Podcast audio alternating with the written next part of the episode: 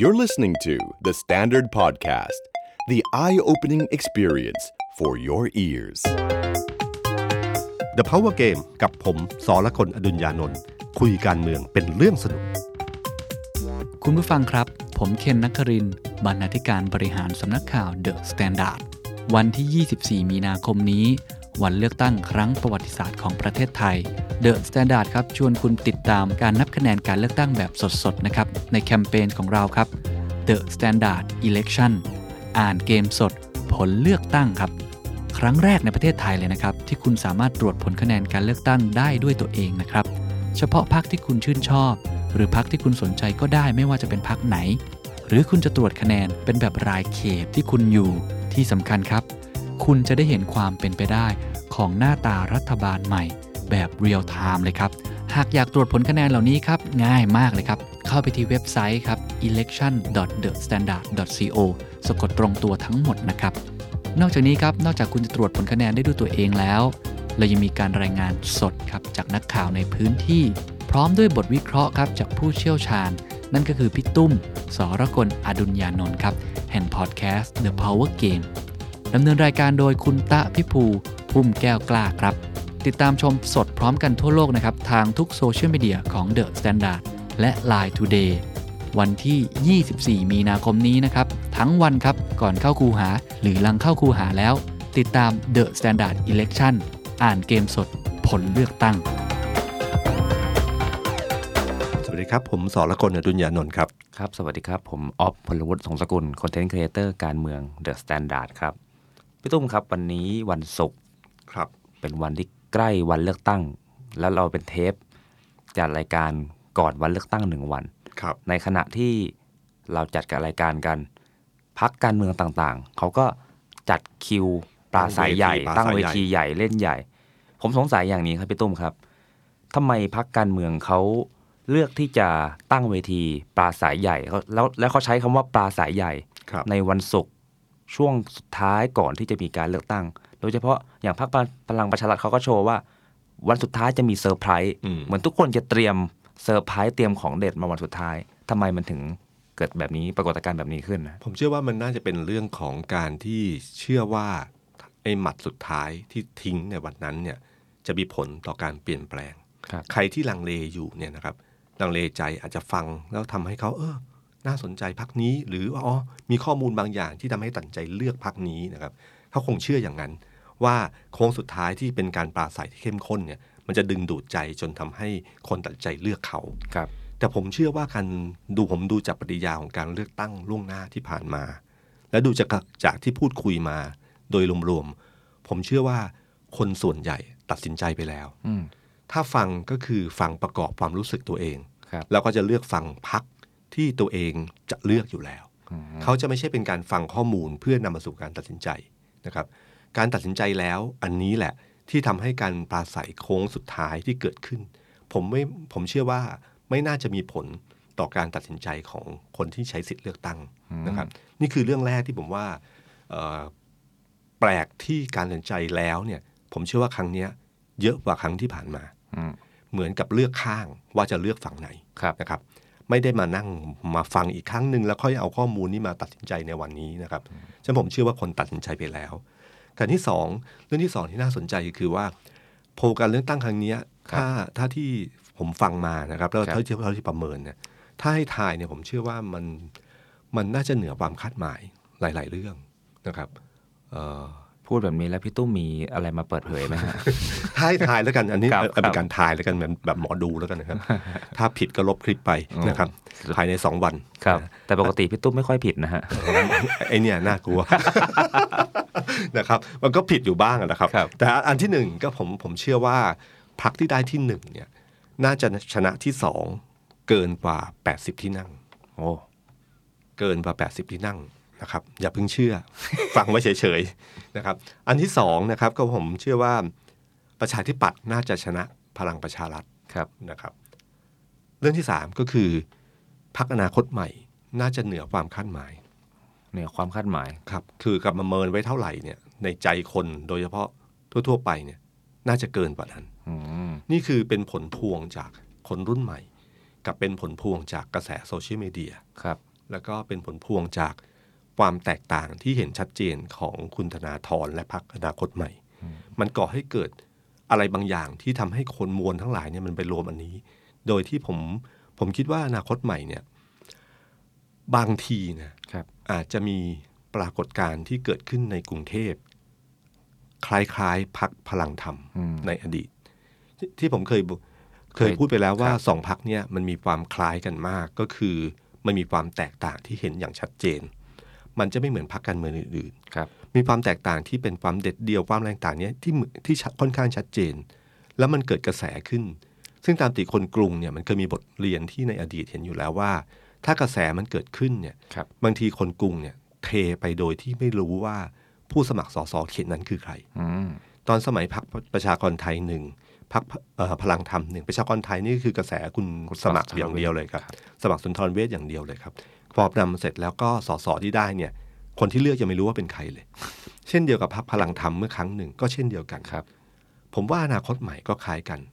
เขากาเสร็จแล้วเขาเขารู้อย่างเดียวเขาเขาเห็นหน้าคุณธนาธรแล้วเขากา ครับ ถ้ากระแสกรุงเทพมันเกิดขึ้นปรากฏการณ์เนี้ยเราอาจจะเห็นหนึ่งสสเขต คือไม่ใช่เพียงแค่ว่าสเอ่อคนกรุงเทพเลือกคุณธนาธรเยอะ ครับ นะครับ แต่มันหมายถึงว่าอาจจะมีสสเขตในเขตกรุงเทพ และถ้ามันเกิดปรากฏการณ์คล้ายๆ พลังธรรม มันคงอาจจะไม่ได้ถึงสมัยก่อนนั้นพลังธรรมมันถึง 20 30 20กว่าเสียงเลยนะครับ ครับ แบบเสียงส่วนใหญ่มาก แต่มันอาจจะเยอะกว่าที่คุณคิด แล้วมันจะแทรกเข้ามาโดยงง อืม ๆมาที่ที่เคยคิดว่าจะเป็นประชาธิปัตย์กับเพื่อไทย ครับ หรือพลังประชารัฐอาจจะแทรกมาได้เล็กน้อยมันอาจจะกลายเป็นว่าอนาคตใหม่โผล่ขึ้นมาก็ได้ ลองดูนะครับว่ามันจะเป็นไปตามนั้นหรือเปล่านะครับ ผมฟังคุณธนาธรให้สัมภาษณ์คุณสุทธิชัยคุณสุทธิชัยหยุ่น ครับ ทางไทยพีวีเอสมีคำถามช่วงหนึ่งคุณคุณสุทธิชัยหยุ่นเขาก็ยิงไปว่า ประเมินไว้แค่ไหน ครับ คุณคุณสุทธิชัยเขาให้ตัวเลขห้าสิบ อืม ถึงหกสิบคุณธนาธรตอบว่า มันเกินไปกว่านั้นโอ้โห ใช่ใช่ครับ นี่คือเออยิ่งถ้าเยอะถ้าย้อนเวลากลับไปได้นะครับ ผมเคยเคยคุยกับคนในพักของเขาเนี่ยครับ ครับ เอ่ออนาคตใหม่ตอนเริ่มต้นไม่ได้วางแผนมาเพื่อไม่ได้คิดว่ามันจะมาถึงขนาดนี้ ตอนแรกเขาคิดอย่างเดียวคือ เขาคิดจะเป็นเป็นพักทางยุทธศาสตร์ประชาธิปไตย ก็คือตั้งใจเตะตัดขาประชาธิปัตย์ถ้าพูดกันภาษามวยก็คือเตะตัดขาประชาธิปัตย์กับเอ่อในเขตภาคใต้และในกทม ครับ เท่านั้นเองนะครับ คือดึงฐานเสียงกลุ่มคนรุ่นใหม่จากประชาธิปัตย์เนี่ยให้มาอยู่กับเขา เขาคิดแค่นั้น ไม่คิดว่าจะมาไกลขนนี้ ไม่คิดว่าจะมาไกลนะครับ ก็ต้องขอบคุณคน ถ้าคุณธนาธรขอบคุณได้คือขอบคุณคนที่เลื่อนการเลือกตั้งนะครับ 24กุมภามาเป็น 24 มีนาคมนะครับเออพอเขาพอกระแสมันเกิดขึ้นเนี่ยสังเกตไหมครับว่าช่วงหลังเนี่ยคุณธนาธรไม่ใช่ไปภาคใต้กันนะเข้าไปทั่วประเทศเลย ครับ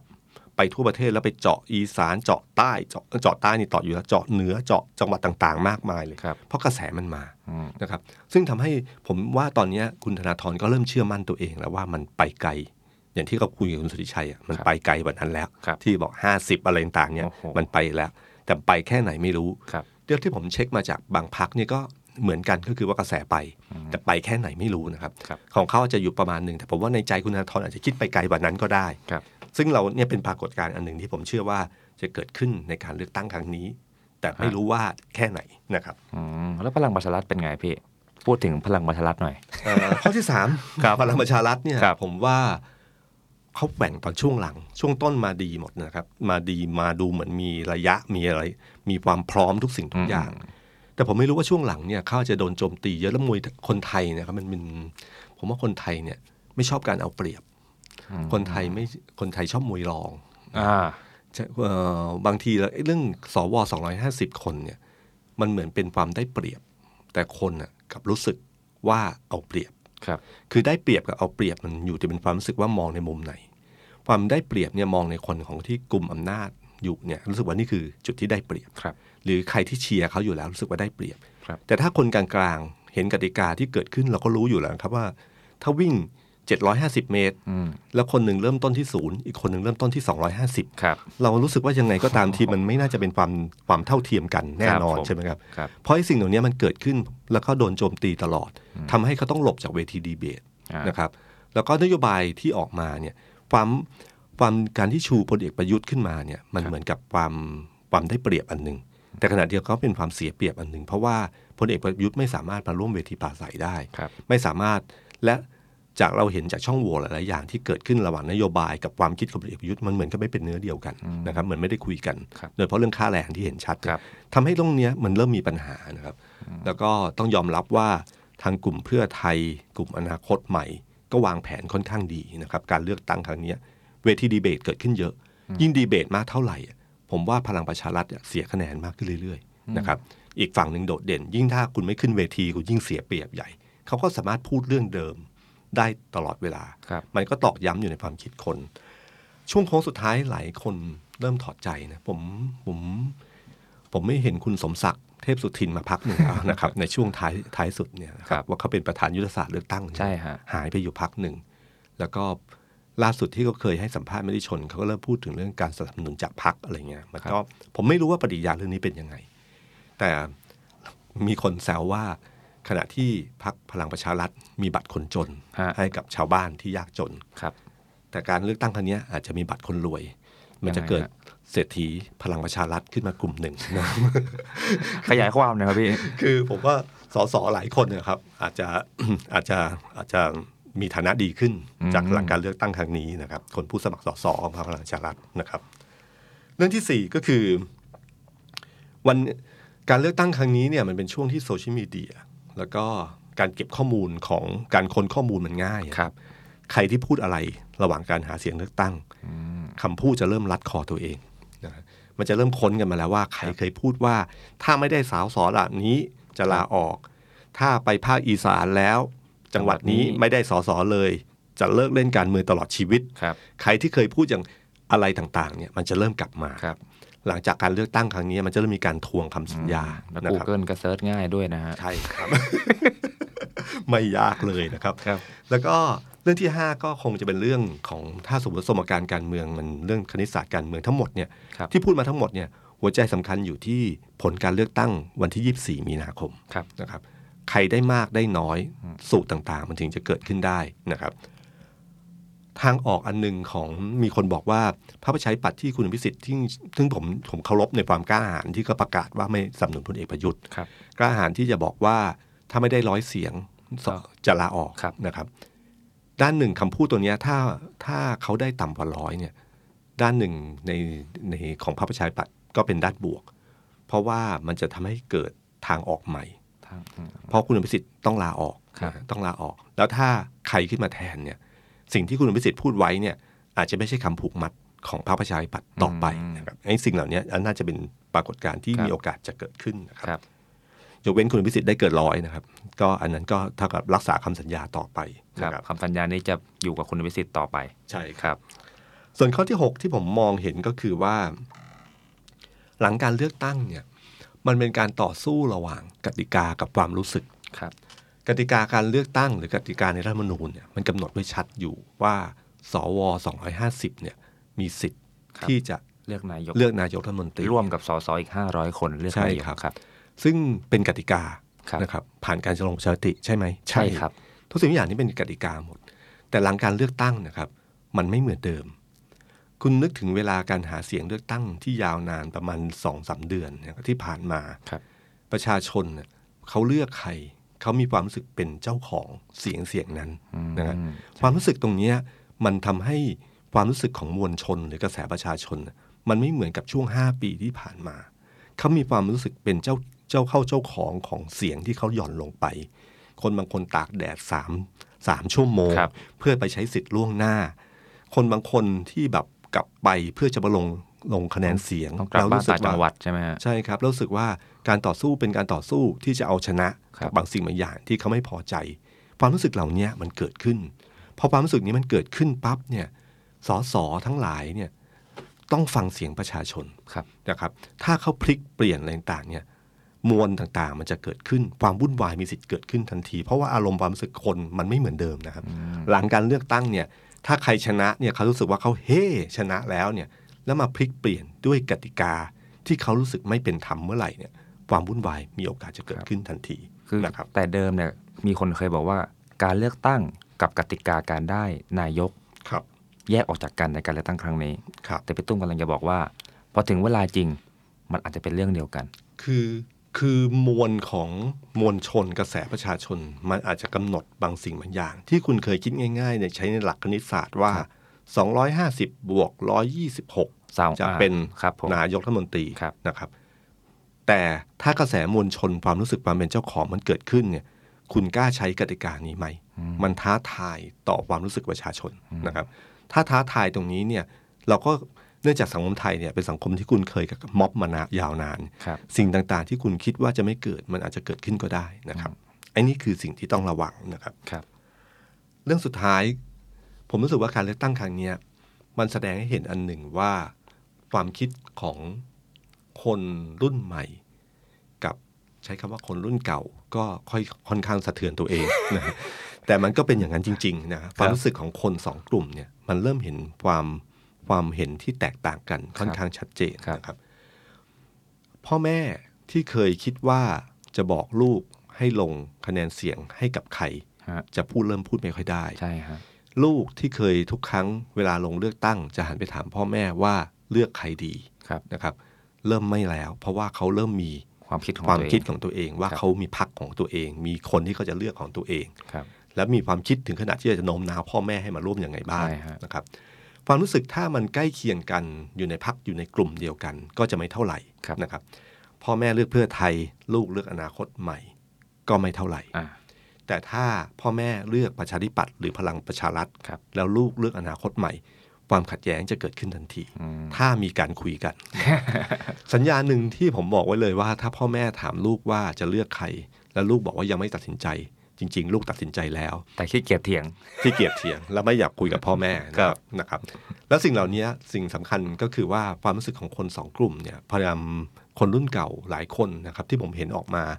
เริ่มไม่พอใจ แล้วรู้สึกว่าทำไมคนรุ่นใหม่ไปเลือกในสิ่งที่เขาไม่เห็นด้วย อืม แล้วก็ชอบบอกว่าให้ฟังเขา ครับ เพราะเขาเกิดก่อน เขารู้ดีกว่า อืม เขาเคยรู้มา แต่สิ่งหนึ่งที่เขาลืมไปก็คือว่า สังคมไทยวันเนี้ยที่มันขัดแย้งเยอะมากนะครับมาถ้าคุณย้อนไป 20 ปีกับวันนี้เนี่ย การเมืองทำให้สังคมไทยขัดแย้งกันอย่างรุนแรงปะทะกันอย่างรุนแรง แบ่งฝักแบ่งฝ่ายกัน ครับ ถามว่าสังคมเหล่านี้ที่คนรุ่นใหม่ที่กำลังเลือกตั้งครั้งแรกเนี่ยได้รับมาเนี่ยเป็นฝีมือของใคร มันก็คือฝีมือของคนรุ่นเก่า ซึ่งรวมทั้งผมด้วย ครับ นะครับที่สร้างสิ่งเหล่านี้ให้เขา แล้วคุณกำลังบอกว่าให้ทำตามผมเถอะ อืม ทั้งทั้งสิ่งที่คุณมอบให้เขาเนี่ยมันเป็นสิ่งที่มันไม่น่าจะเกิดขึ้นในสังคมไทย สังคมไทยเคยดีกว่านี้ครับในเรื่องการเมืองไทย แล้วคุณบอกว่าให้ทำตามเถอะ ผมว่าคนรุ่นใหม่เขามีสิทธิ์ตั้งคำถามเหมือนกันว่า ครับ สิ่งที่เขาอยู่เป็นอยู่วันเนี้ยมันไม่ได้มันไม่ได้ดีงามอย่างเขาเขาอยากเปลี่ยนแปลง ครับ เขามีสิทธิ์ความคิดที่จะเปลี่ยนแปลงได้ การเลือกตั้งครั้งนี้เป็นการเลือกตั้งที่นอกเหนือจากเราใช้สิทธิ์ของเราเองแล้วเนี่ย ผมว่าเราต้องเคารพสิทธิ์ของผู้อื่นด้วย ครับ ไม่ว่าจะเป็นเพื่อนเราไม่ว่าคนในใครก็ตามทีคนในสังคมไทยที่เห็นต่าง หรือแม้แต่ลูกเรา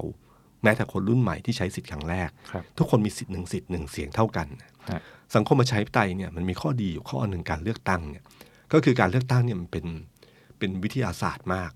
คือถ้าบอกว่าประเทศนี้ทุกคนมีหนึ่งเสียงเท่ากัน ครับ แล้วก็สังคมจะเคลื่อนไปทางไหน คนส่วนใหญ่เป็นคนกำหนด ทุกคนมีหนึ่งเสียงเท่ากัน ไม่ว่าอายุเท่าไหร่ก็ตามที ครับ นะครับ ถ้าเขามีหนึ่งเสียงเท่ากันเนี่ยเขาก็มีสิทธิ์กำหนดเสียงนี้ ว่าโลกควรจะเป็นทางไหน ประเทศไทยควรจะเป็นทางไหน ครับ เอ่อประชาธิปไตยเนี่ยคือระบบการเลือกตั้งอาจจะไม่ประชาธิปไตยอาจจะไม่ใช่สิ่งที่ดีที่สุด แต่ผมว่ามันเลวร้ายน้อยที่สุด การเลือกตั้งเนี่ยคือกระบวนการวิทยาศาสตร์ที่สุด การที่จะบอกว่าเอ่อเชื่อผมเถอะว่าคนส่วนใหญ่คิดอย่างนี้แล้ว อ่า รัฐประหารมา หรือยึดอำนาจมา ไม่มีการบอกในเชิงสถิติที่เป็นวิทยาศาสตร์นะครับแต่การเลือกตั้งอะค่อนข้างเป็นวิทยาศาสตร์ ฮะ สังคมไทยณหลังการเลือกตั้งเนี่ยผมเชื่อว่ามันยังยังเป็นความขัดแย้งเหมือนเดิม อืม นะครับเราเห็นภาพที่ผ่านมาแล้วก็รู้ว่าความขัดแย้งยังดำรงอยู่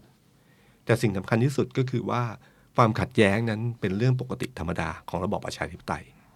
หัวใจสำคัญก็คือว่าเราสามารถอยู่กับคนคิดต่างได้อย่างไร ครับ การอยู่กับความขัดแย้งให้มีความสุข การอย่างมีความแย้งอย่างเข้าใจว่าคนเราคิดต่างกันได้ ผมว่านี่คือระบอบประชาธิปไตย ครับ และหัวใจสำคัญที่สุดก็คือว่า เราต้องรู้จักอดทนและรอคอยเป็น อืม เราประชาธิปไตยมันไม่ได้กำหนดว่าใครต้องเป็นตลอดชีวิต ครับ เราสามารถที่จะสี่สี่ปีอย่างน้อยที่สุดอย่างช้าที่ อ สุด ย่างช้าที่สุดสี่ปี สี่ปีเรามีสิทธิ์สามารถเลือกคนใหม่ได้ ครับ ถ้าเราไม่พอใจกับผลที่เป็นอยู่ เราอยากจะเปลี่ยนแปลง เราก็ใช้ไปช่วงเวลานั้น ในการโน้มน้าวให้คนอื่นเห็นด้วยกับเรา ครับ โน้มน้าวคนอื่นได้มากเท่าไหร่ และเรากลายเป็นเสียงข้างมากเมื่อไหร่ เราก็จะพึงพอใจกับสิ่งเหล่านั้น ครับ นะครับ นี่คือสิ่งสำคัญที่สุดคือเราต้องอดทนทนและรอคอยเป็น ครับ เราต้องรู้ว่าเคารพสิทธิ์ของคนอื่นว่า ถ้ามันไม่ตรงกับใจตัวเอง เราต้องยอมรับให้ได้ นี่คือสิ่งที่ผมอยากจะฝากไว้ ก่อนที่เราคุณจะไปหย่อนบัตรในวันที่ 24 มีนาคม ครับ เคารพสิทธิ์เคารพเสียงของคนอื่น แล้วก็อดทนและรอคอย ครับ ฝากไว้แค่นี้ครับ สวัสดีครับ สวัสดีครับ The Standard Podcast เปิดหูเปิดตา เปิดใจ เปิดโลก